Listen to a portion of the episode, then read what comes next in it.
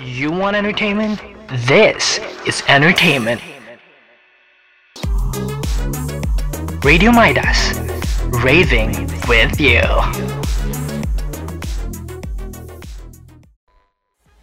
You're listening to The Fit Life, giving you fitness even for the Nasulama lovers.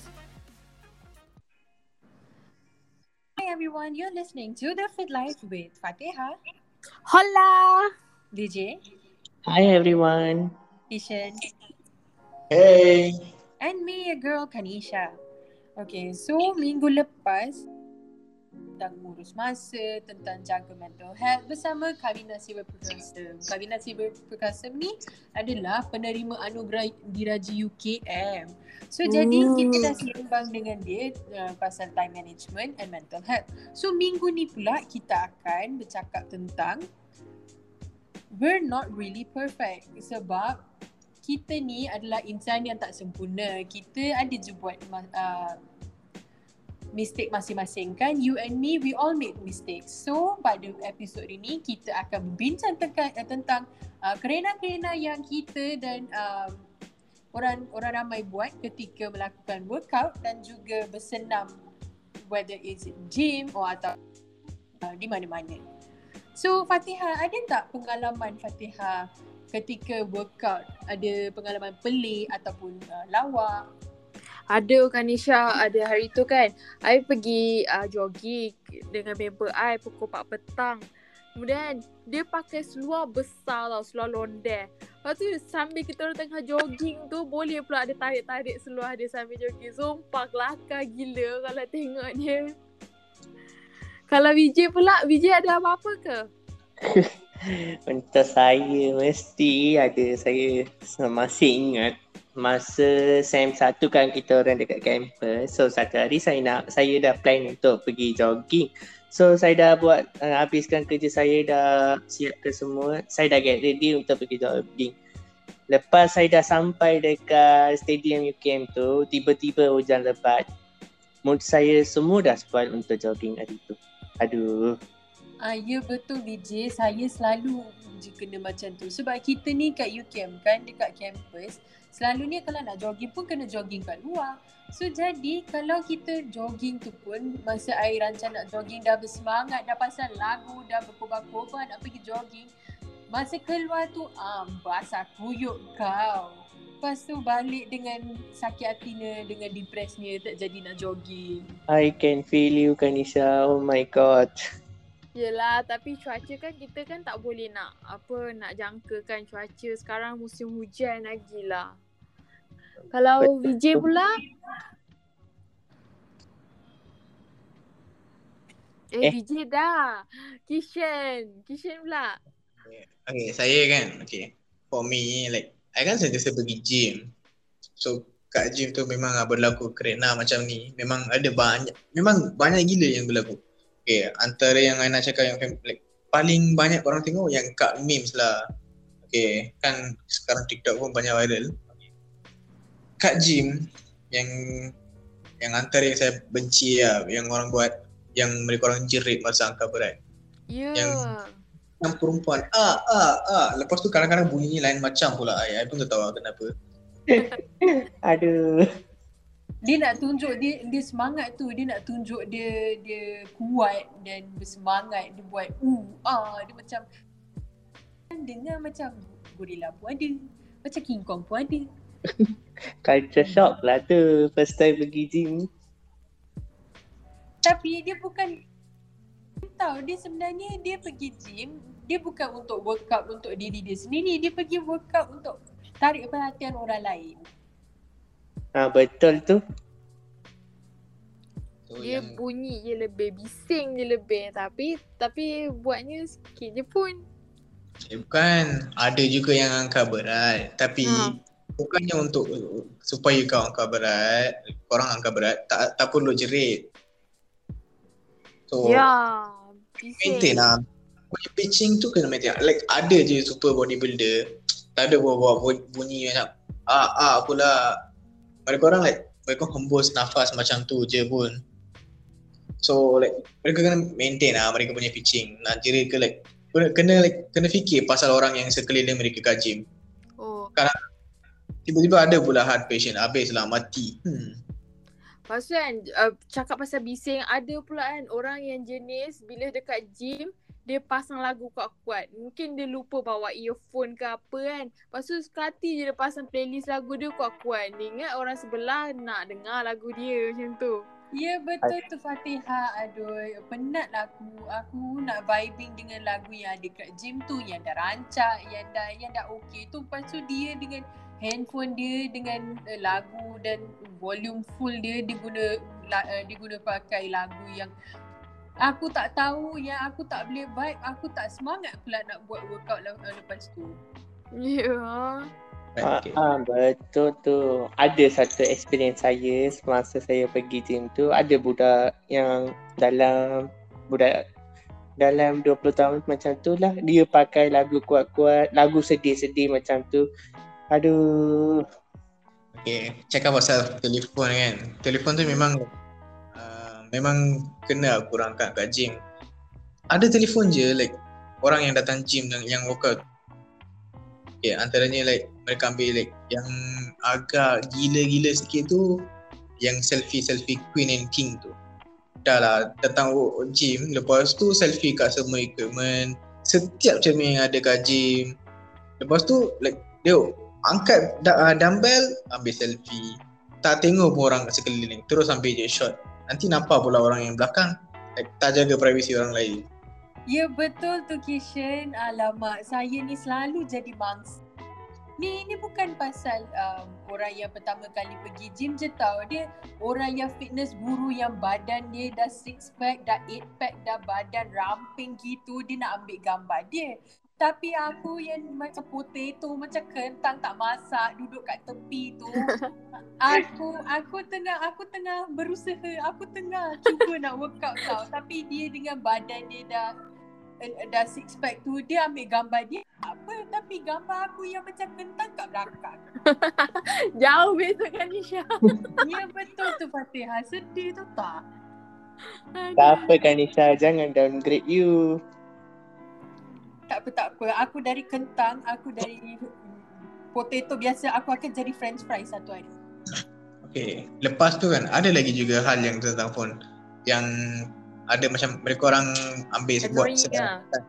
yang kat bench press ke atau apa-apa equipment yang mereka pakai Hmm? Like, kadang- kadang-kadang ada je gym dia ada limited machine macam tu kan equipment mereka orang duduk kat equipment yang orang yang sentiasa pakai lepas tu mereka guna pula media sosial untuk 30 minit tapi kalau kalau kadang like ada orang tak like, belum habis set belum habis set tapi tengok pun dia dia masih guna media sosial macam tu je Oh, hmm, tapi betul tu.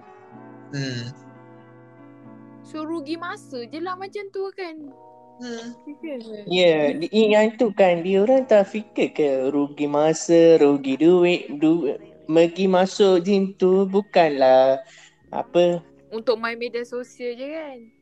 Ya, yeah, tapi yang masuk untuk entry fees yang untuk masuk gym tu bukanlah murah sangat, mahal juga. Hmm, betul tu dia macam dia dia bukan je merugikan masa dia, dia juga rugikan masa orang lain. Orang lain nak buat pun dia terganggu sebab dia. Ya betul. Okay, ada lagi okay. Lagi-lagi kat gym kan, ada juga perkara yang benci tentang kebersihan tu. Oh ya. Okay.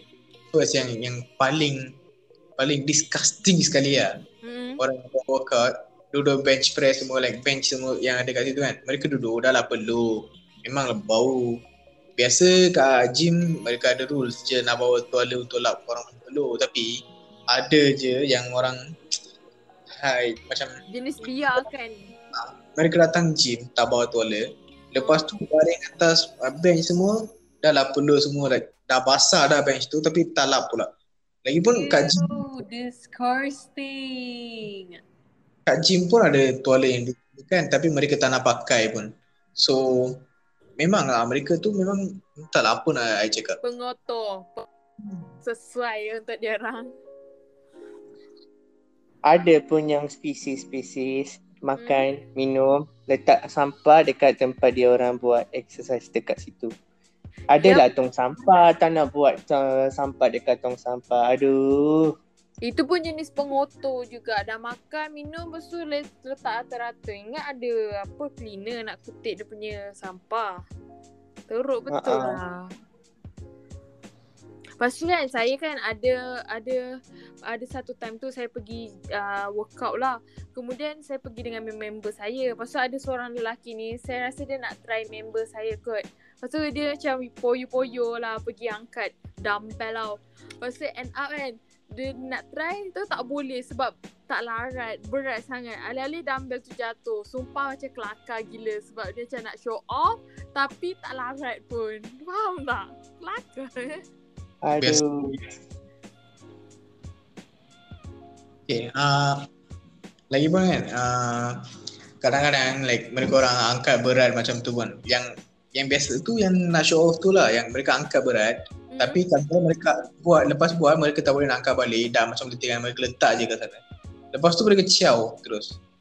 Lepas Yup. tu kalau ada orang lain nak buat, like kalau kau agak-agak like imagine lah, uh, kak ada pula bar, bawah tu mereka biarkan mereka baca dumbbell. So kalau orang yang buat pula bar tu tersilap like tersilap lepas lah jatuh ke bawah. Dia jatuh atas dumbbell mesti lah luka. Like mereka orang tak, tak nak fikir pun pasal tu. Ambil, Ya, ambil. bahaya. Orang pakai letak balik lah. Bukannya susah pun. Korang yang ambil kan. Hmm, Betul. Kalau tak tak semena-mena orang lain yang tak ada apa-apa tiba accident sebab tersalah letak benda tu. Hmm. So so far kalau pergi gym memang lah kena like ikut lah apa-apa yang rules. Okay, ah, like, paling teruk sekali lah apa tau dress code. Yes, that's good. Mesti kan, mesti kan Isha experience banyak tu. Ah, ya betul. I pantang aku tengok orang orang lain dia susah payah dia dah, dah tukar baju dia guna uh, dia guna appropriate attire untuk sports. Lepas tu ada je binatang-binatang ni dia datang dengan t-shirtnya dengan shortsnya dah okey. Lepas tu dia pakai slipper Jepun guys. Dia datang dengan slipper Jepun dia datang ke gym nak angkat berat. Dia ingat dia pergi tandas kan Nisha. Yang biasa saya tengok kan yang pakai Jepun seliput tu pun mereka orang datang gym mereka buka je karak lepas tu datang buka like dalam kaki macam kaki ayam. Hmm. Hmm. Dia tak tahu nanti dia terluka kat kaki dia, kaki benjol dia tak dia tak kisah tentang kaki dia tu. Tak apalah. But then saya rasa ni semua kerena-kerena yang biasa kita tengok kan tapi walau bagaimanapun kita tidak sempurna. And because of that kita akan berbincang dengan lebih lanjut bagaimana kita akan um, improve ourselves bagaimana kita akan memperbaiki diri kita mengatasi kerena-kerena sebegini dan mengelakkan daripada perkara sebegini daripada ber- berlaku di hanya di The Fit Life di Radio Midas Raving with you. Hai korang, saya nak share kepada korang, tahu tak, media sosial adalah platform media yang menarik untuk korang semua sharing. Tapi banyak case dari penggunanya yang merasa insecure atau tidak confidence. Korang jangan insecure tau, kerana priority kita tetap pada real life, bukan media sosial. Pesan khidmat masyarakat ini disampaikan oleh saya, Arik, dari Radio Midas. Raving with you. Hai hai hai semua kembali kemu- uh, semula di The Fit Life. Kita sebelum ni tentang uh, dah berbincang tentang we're not really perfect di mana kita telah berceloteh tentang uh, kerena-kerena yang kita selalu nampak benda yang lawak, benda yang membencikan uh, dan banyak-banyak lagi yang kita rasa Annoying. kita boleh ya annoying. And lepas tu walaupun annoying kita boleh perbaiki diri kita dan kita boleh um, ambil langkah-langkah yang sepatutnya so that we get to live a fitter life dengan betul. So untuk sama what you need to do when you work out, benda pertama sekali adalah jangan buat bising. Hmm, betul tu. Ya betul tu saya rasa um, jangan buat bising yang macam uh, buat-buat kuat macam orang kuat macam uh macam ah ni semua dia termaktub dalam uh, macam mana kita amalkan sikap yang sepatutnya ketika bersenam. Sama ada di gym, di, di kompleks bersukan ataupun dekat mana-mana je anda bersenam. Sikap tu sangat penting. Sangat penting in terms of uh, kita perlu ada disiplin ataupun konsistensi dalam ketika kita nak buat um, workout dan bersenam lah basically. Ya, yeah, betul. So kita kena hormati orang lah sebab dekat situ bukannya kita seorang je. Ada orang lain juga dan tak semestinya apa macam nak attention seeker je kalau shout sambil buat workout kan. Ah betul tu kalau kita buat kalau korang buat bising pun nanti yang orang yang berada di sini mood dia orang pun akan disturb dan dia orang pun akan rasa annoy semasa dia orang buat uh, uh, senaman. Ya, betul. Eh, Janji jangan bunuh orang ah, tolong ah. So apa lagi eh? Um, pasal yang kita cakap tadi, okay, tentang kebersihan. Okay, kebersihan tu penting lah. Ish, tolonglah. Hygiene kan. Yeah. Bunyi bunyi masih boleh cover dengan earphone tapi bau tu hai tak tak boleh nak letak apa ah, kapas kat mulut hidung pula. Apa lah tu? ha, walaupun pakai mask pun masih bau juga. Ya, So- kalau kalau orang tu jenis berbau pakailah macam deodorant ke Ah. perfume ke kan. So korang bawa je. Toilet tu bukannya berat 5 kg ke atau 100 kg. Memang yang tu memang ringan-ringan punya barang je pun. Itu pun susah nak bawa je. So bawa je, jaga kebersihan.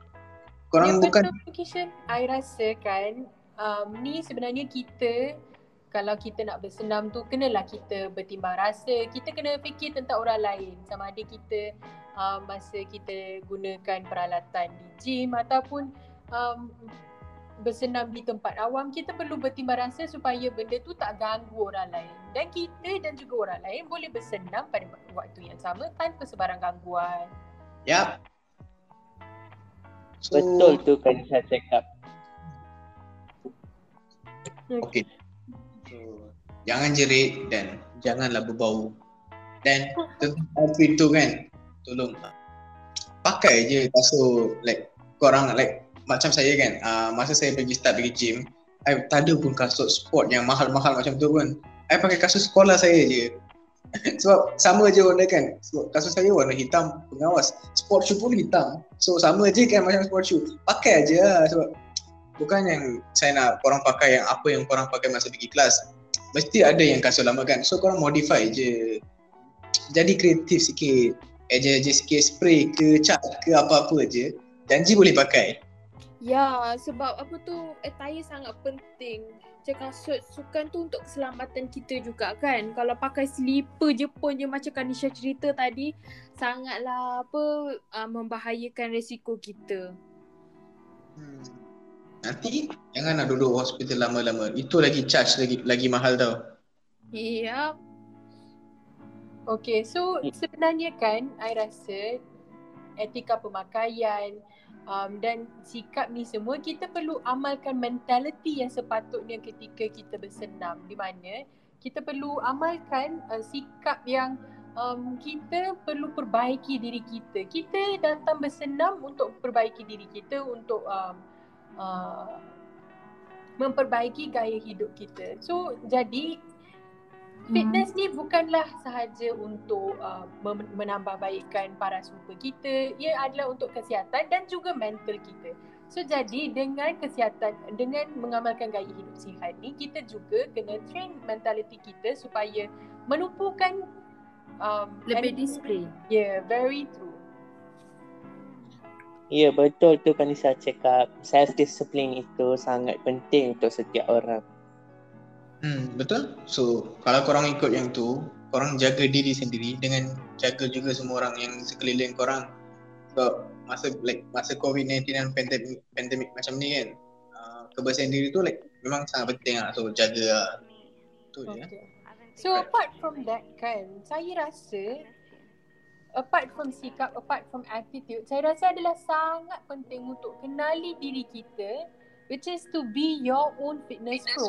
Kita sebenarnya tak payah pun um, nak kalau nak upah orang untuk uh, jadi trainer okey je. Tapi kalau tak uh, tidak mempunyai kemampuan you can still be your own fitness pro. You can still be your own fitness advisor sebab kita boleh buat research kita sendiri.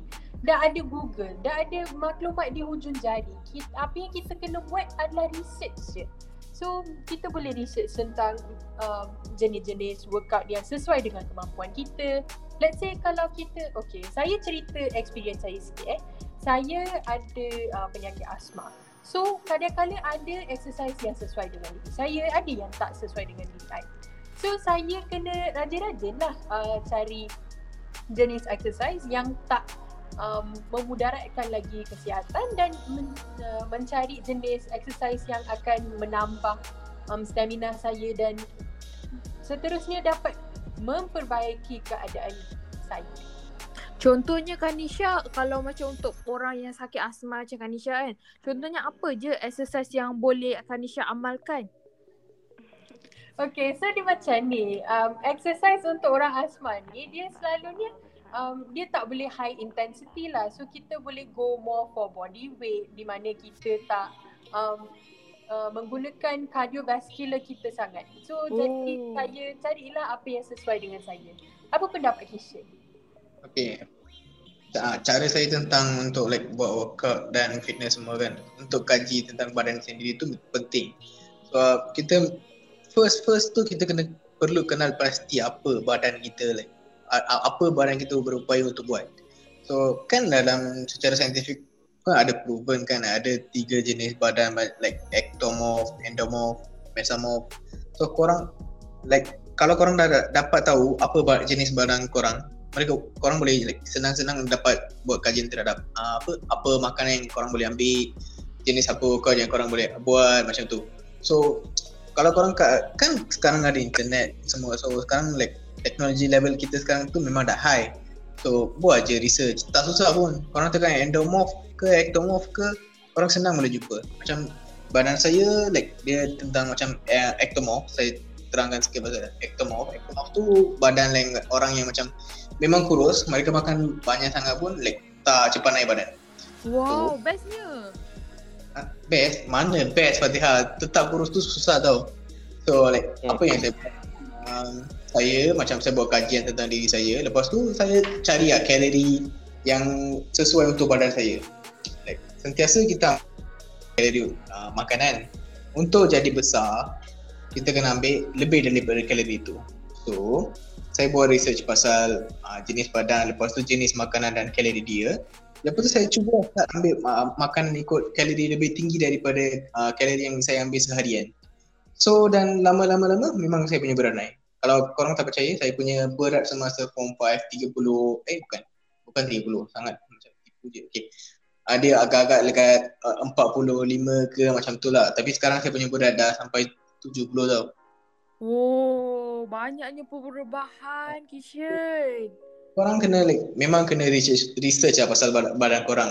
Tak nak bukan, bukan nak acak-acak nak buat diet ke nak makan banyak. Lepas tu tak nak, makan, tak nak makan terus tu tak sesuai. So ikut je diet. Kalau macam uh, kalau macam mana kan uh, orang boleh tanya Vijay yang fit fit. Hmm. So Vijay apa macam? Uh, betul yang Kishan bagi tahu tadi. Uh, first thing you kena love body you tahu. Sebab tu you boleh research pasal body you apa yang kalau sebab macam saya saya uh, moto endomorph so saya akan tengok uh, research pasal saya apa uh, senaman yang sesuai untuk saya, apa yang makanan sesuai untuk saya. Sekarang saya animal so more to weight loss. So saya kena jaga pemakanan saya, pengambilan makanan, pengambilan kalori sangat penting sangat.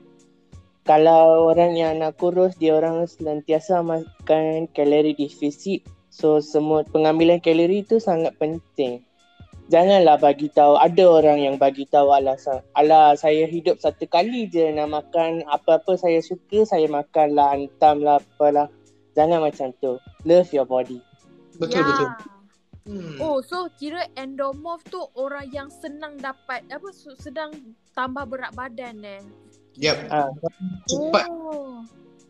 So, so far kan, kalau korang nak like macam badan saya, korang boleh apa-apa suplemen kan, saya boleh suggest je, korang boleh ambil suplemen. Jangan ambil pills dan macam tu. So ada banyak pills nak jadi kurus, nak jadi besar. Tapi korang boleh apa suggestion saya kan, korang boleh ambil yang macam suplemen yang macam ma- mass, uh, mass. Tengok brand dia, korang baca je review.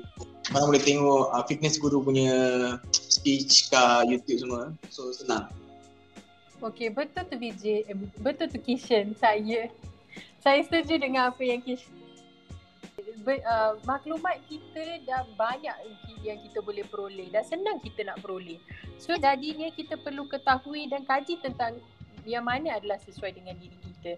Dan seterusnya kita juga perlu um, we should have healthy habits. Kita perlu uh, mempunyai habit ataupun tabiat yang uh, baik supaya kita dapat jadikan benda ni biasa sebab macam mana kita nak amalkan uh, gaya hidup sihat adalah untuk menjadikannya sebagai satu tabiat.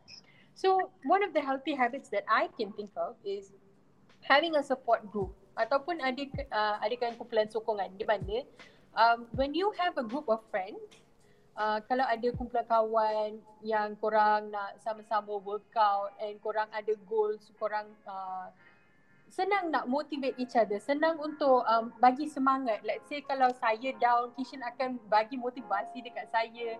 Dia akan Yeah. dia, dia akan jaga supaya mental kita orang ni kuat dan kita uh, dapat harungi whatever we're going through and kita boleh workout bersama-sama jadi sihat bersama-sama.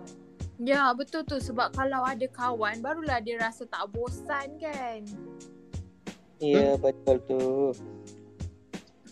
Sebenarnya korang kan pergi gym ke pergi senaman ke apa-apa tu mandilah, tolonglah mandi. Ke apa penjagaan diri kita tu, kebersihan diri kita tu sangat penting. Tolong mandi. Ada orang yang pergi gym selepas tu dah sombong nak ada tanah nak mandi. Tak nak mandi pula. Nanti kalau tak mandi dekat gym dekat gym ke ataupun you buat senaman Busuk. you Ya, akan betul. Sweat you akan jadi sweating so yang tu akan jadi busuk. Dan ada juga boleh menjadi penyakit seperti ring itchy ring dan sebagainya dan sebagainya. So tolong mandi. So, Okay. hygiene health is so important. Ya betul. Kita uh, perlulah walaupun kita bersenam bagai kita dah berusaha, kita, it's very important to um, have good hygiene sebab kita susah payah dan uh, nak jaga rupa rupa paras badan. Lepas tu tak jaga hygiene, it's not worth it sebab rupa sebab rupa paras badan juga bergantung kepada hygiene.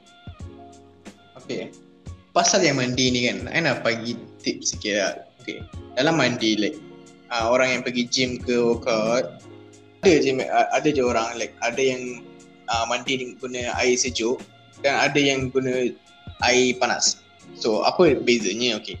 Air panas ni macam ni. Okay. Air panas dia lebih like, kalau korang punya muscle dah macam dah lem- lemah longgar kan lepas workout, um, air air panas tu dia like cuba rehatkan korang punya otot semua. Okay. Kalau air sejuk, air sejuk tu yang banyak mereka orang mandi adalah bodybuilder sebab mereka nak apa? Ketatkan mereka punya skin. So air sejuk akan bantu ketatkan kulit korang uh, rapat dengan muscle macam tu. So lagipun dia uh, muscle dia repair lagi lagi cepat daripada mandi dengan air panas. So itu je. Tapi korang janji mandi lah tapi kalau ini tips lah kalau korang yang pergi gym atau workout tu boleh ikut. Memang beneficial. Jadi maksudnya kita macam kalau pagi-pagi kita sesuai mandi air sejuk lah. Kemudian kalau nak tidur sesuai mandi air panas. Macam tu ke? Bukan, bukan, bukan. Bukan macam tu. I mean lepas workout. Oh lepas workout. Faham? Ya Ishan pernah mandi ke dengan air sejuk tu Ya pernah masa saya nak cutting macam tu kan. Macam saya punya cutting session, I pergi gym, I workout, lepas tu I datang balik, I mandi air sejuk je. Tapi bukannya sehari penuh tu uh, mandi air sejuk. Hanya lepas workout, itu je. Oh tak sejuk ke Tak. Sejuk ke panas ke still ada benefit kan. So kalau nak jaga badan, Okay, so jadinya kita we have a lot of things that we can do in order to improve ourselves. Dari kerena-kerena yang kita dah saksikan tadi, kita dah juga dah bincang tentang bagaimana kita nak improve diri kita, bagaimana kita um, nak jadikan amalan gaya hidup sihat ni sebagai satu tabiat yang kita boleh buat setiap hari. Okay. Um, macam yang Kanisha cakap kan, kita kena ikut je semua yang kita cakap sebelum segmen ni dan yang tadi. So, kebersihan, disiplin, konsistensi dan bertimbang rasa semua tu korang kena terapkan dalam diri korang untuk um, lagi menjadi aktif dan lebih baik dalam fitness sebab bukan hanya ada muscle je ada fitness uh, uh, like korang baik semua semua elemen kena ada. Okay, Okay, so the thing is walaupun kita um, dalam mengamalkan gaya hidup sihat ni ada banyak je kesalahan yang kita buat. There's a lot of mistakes that we can make tapi uh, kami di uh, The Fit Life are reminding you that we are not perfect and it's completely fine to make mistakes. And what we can do is to take all of these tips and tricks and so that we can improve our lives. So dengan itu, uh, itu sahaja daripada kami di The Fit Life. Sekian sahaja daripada saya. Saya Kanisha bersama rakan-rakan saya. VJ, Kishan dan Fatiha. Hanya di Radio Midas, Raving with you.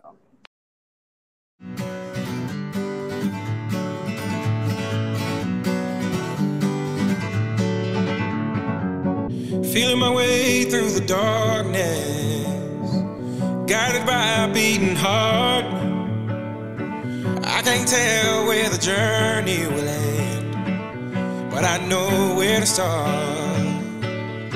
They tell me I'm too young to understand. They say I'm caught up in a dream. Well, life will pass me by if I don't open up my eyes. So that's fine by me. So wake me up